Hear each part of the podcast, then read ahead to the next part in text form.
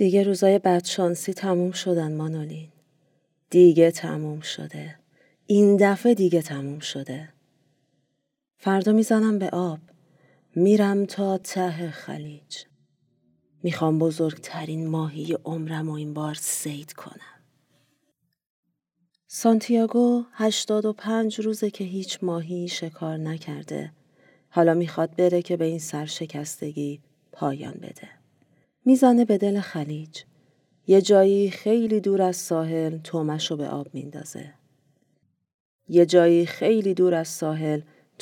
آب میندازه. ظهر فردا یه ماهی بزرگ تومه پیرمرد رو میبلعه. از اینجای داستان به بعد همینگوی قصه 3 روز کشمکش پیرمرد با نیزه ماهی رو، مبارزه مرگ و زندگی رو هنرمندانه روایت میکنه. رمان پیرمرد و دریا. الف ب ر ت س ه ه خ د م نون و پ ی. زبان فارسی تشکیل شده از 32 حرف. یه روز با یه مداد سیاه یاد گرفتیم بنویس. شیناله فیشا گافاینگه شاگه. یه روز با یه مداد مشکی نرم پر رنگ آینده‌مون نوشتیم. کنکور چه جوریه؟ کی چند مرحله‌ایه؟ قبول بشو نیست. خب مثل خر میخونی.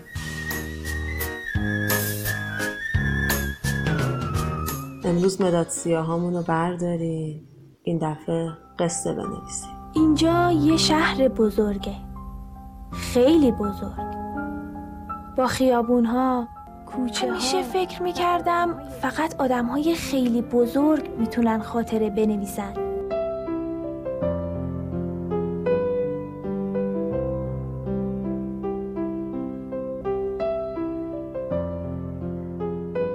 سلام، این قسمت 6 پادکست مداد سیاهی که میشنوید مصادف با روزهای اول پاییز 99 و خیلی دقیق 30 سپتامبر سال 2020. 30 سپتامبر مصادف با روز جهانی پادکسته که البته توی ایران 8 مهر امسال، چون سال کبیسه بوده شده 9 مهر. چه به تاریخ امروز چه به تاریخ دیروز، روز جهانی پادکست به همه پادکسترها و پادکست شنوا مبارک. موضوع این اپیزود مداد سیاه کشمکشه. اگه از اپیزود اول پادکست با ما بوده باشین، در واقع درست‌ترش اینه که بگم با من، تا اینجا برای داستانی که می‌خوایم بنویسیم شخصیت ساختیم و راوی انتخاب کردیم. امروز می‌خوایم شخصیتمون رو درگیر داستان کنیم. یادتونه توی اپیزود اول داستان چیز گفتم؟ داستان تغییره. تغییر توی شرایط درونی یا بیرونی شخصیت، یعنی تغییر توی حالتهای روحیش یا توی وضعیت زندگیش. وقتی شخصیت میخواد با تغییر پیش اومده خودشو، زندگیشو وفق بده و دوباره همه چیزو به یه حالت تعادل برسونه، در واقع داره توی مسیر قصه‌ای که ما طراحی کردیم پیش میره. به لحظه‌ای که تغییر اتفاق میفته و حرکت شخصیت توی مسیر داستان شروع میشه، میگن گره افکنی. وقتی شخصیت مسائلش رو حل میکنه و دوباره زندگی رو روی قلمتک میندازه، میگن گره گشایی. توی مسیر بین این گره افکنی و گره گشایی، شخصیت در تقلای حل کردن مسئله است. در واقع در حال دست و پنجه نرم کردن با موانع سر راشه و ما میگیم شخصیتمون توی دل کشمکشه. کشمکش مدل‌های مختلفی داره. رایج‌ترین کشمکش اختلاف بین 2 نفر، بین 2 تا آدم، مثل روابط عاشقانه، مسائل ازدواج و طلاق، اختلافات خانوادگی، مسائل مالی. اینا مثال‌های کشمکش‌های فرد با فرده. داستان همسر چخوف رو یادتونه؟ دکتر به زنش میگفت طلاقت میدم. زنش با وجود حالا همه انحرافات اخلاقی که داشت و ما مخاطبم با خبر بودیم، میگفت من طلاق نمیخوام. آخه شما رو به هر کی قبول داری حاج آقا، یه زنم به ما گوش کن. خب این داره همه چیو میپیچونه. بابا این زده، خب زن من کتک زده که بچه‌ش افتاده مرده دیگه. خب چی از این واضح‌تر؟ چرا می‌خوای به آدم بدبخت ظلم کنی آخه؟ خب یه خودم به من گوش کن. توضیح دادم که نظم اینجا رو به هم بدی، 3 روز می‌نویسم ببرنت بازداشت. از زندگیمو باختم حاج آقا. من از حبس می‌ترسونی؟ برو خدا بترس. فیلم جدایی نادر از سیمین. حجت با قاضی درگیری لفظی پیدا کرده به خاطر بچه‌ش که مرده، یا حالا درست‌ترش جنینی که سخت شده. معمولاً اینطوریه که بیشترین کشمکش‌ها توی دسته فرد با فرد قرار می‌گیره. یعنی اگر بیشتر قصه‌ها رو نگاه کنید، ما درگیر مسائلی میشیم که بین آدم‌ها به شکل فردی اتفاق می‌افته. ولی خب گاهی هم هستش که شخصیت قصه ما در مواجهه با یه جامعه قرار می‌گیره، یا حالا یه دسته یا گروهی از افراد رو مقابل خودش می‌بینه که باید یه تنه با تموم اونها مبارزه کنه یا خودش رو به اونها ثابت کنه. فیلم مالنا رو دیدین؟ مالنا زن جوونی که شوهرش رفته جنگ و حالا یه دفعه یه شهر رو مقابل خودش می‌بینه با تموم اتهاماتی که بهش وارد کردن. یا جان کافی فیلم مسیر سبز، در مقابلش جامعه سفید پوست‌هایی قرار گرفتن که اون رو متهم به قتل 2 دختر بچه می‌دونن. خیلی خستم رئیس. خسته از تنها سفر کردن، تنها مثل یه چلچل زیر بارون. خسته از اینکه هیچ وقت رفیقی نداشتم معلوم باشه و ازم بپرسه از کجا اومدم، به کجا میرم یا چرا. اینقدر خستم از اینکه آدم‌ها همدیگر رو اذیت میکنه. خسته از تمام دردایی که تو دنیا حس میکنم و میشنوم. هر روز دردا بیشتر میشه. درد تو سرم مثل خرده‌های شیشه تمام مدت. میتونیم بفهمیم کشمکش ها یه مدل سومم دارن. اونم وقتیه که فرد با خودش درباره درست یا غلط بودن مسئله کلنجار میره، یا اتفاقی افتاده و یه بخشی از باوراش زیر سوال رفته.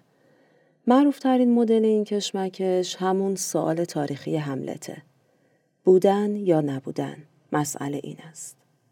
خب الان البته مسئله ما نیست، مسئله ما کشمکش توی داستانه. گاهی یه نفر با خودش دچار کشمکش میشه.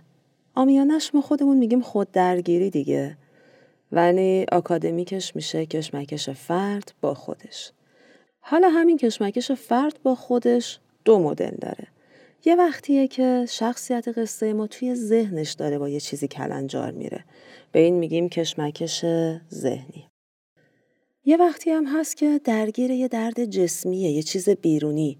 مثلا دلش درد میکنه و داره به خودش میپیچه. به این میگیم کشمکش عینی. زنم میگفت شناختن من کار سختیه. مثل یه کتاب بسته میمونم. همیشه در این مورد شکایت داشت. خیلی زیبا بود. چقدر دوستش داشتم. ولی نمیدونستم چطوری نشون بدم. من اونو کشتم. ماشه رو نکشیدم. ولی از خودم دورش کردم. برای همین مرد، به خاطر من. به خاطر رفتاری که داشتم.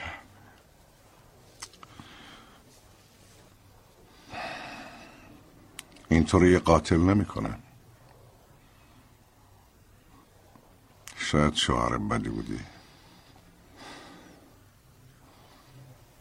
میتونی احساس گناه کنی ولی تو ماشه رو نکشیدی. رستگاری در شاوشنگ، جایی که اندی توی مسئله قتل همسرش خودش رو مقصر میدونه و دچار عذاب وجدان شده.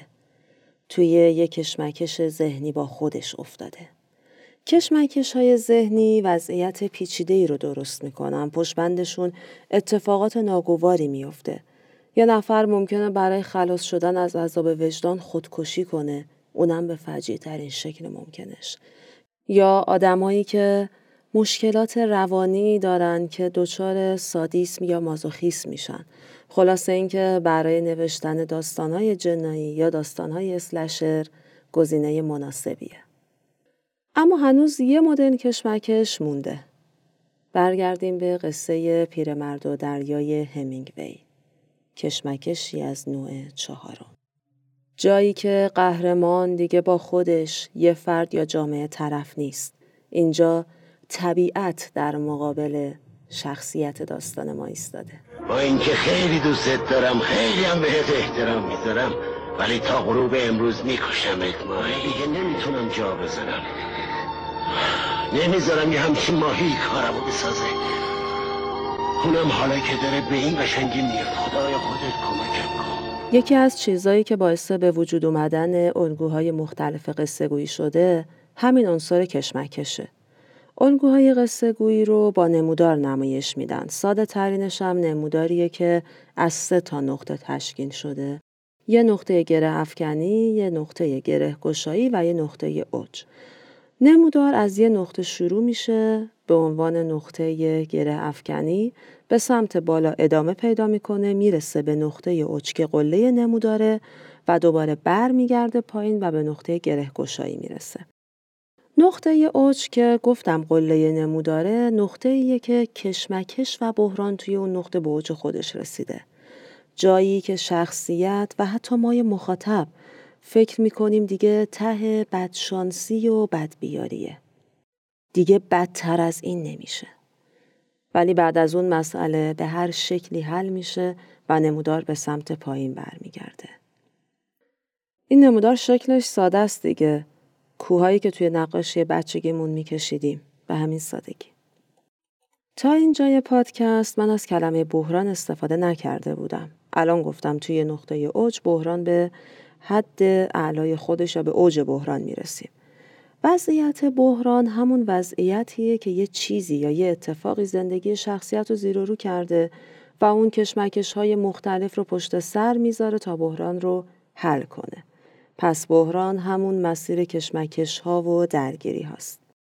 یه نکته دیگه این که میشه شخصیت توی یه لحظه به شکل همزمان درگیر چند تا کشمکش مختلف باشه. یه مثال خیلی سادهش مثلا اینه که شخصیت میخواد یه چیزی رو تلافی کنه، انتقام بگیره، بعد همزمان درگیر وجدان خودش هم هست، میخواد وجدان خودش رو هم راضی کنه که من باید این انتقام رو بگیرم، باید حال طرف رو جا بیارم. توی همچین شرایطی شخصیت ما همزمان درگیر 2 تا کشمکش بیرونی و درونیه.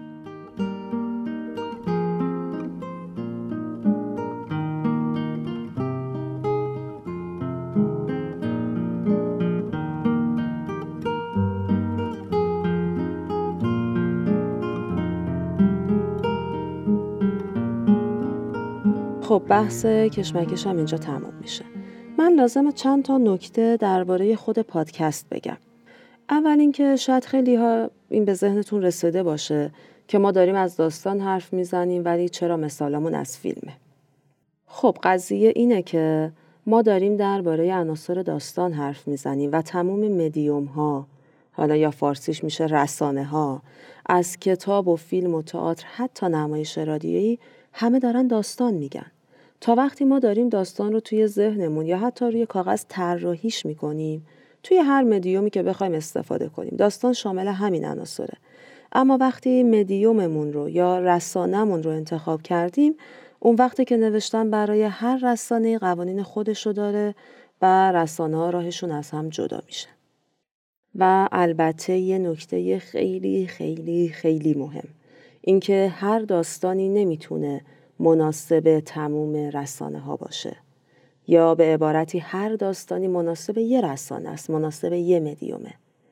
یه قصه به درد نوشتن میخوره، یه قصه به درد روایت کردن و شنیدن، و یه قصه دیگه لازمه که فیلم بشه، لازمه که نشون داده بشه.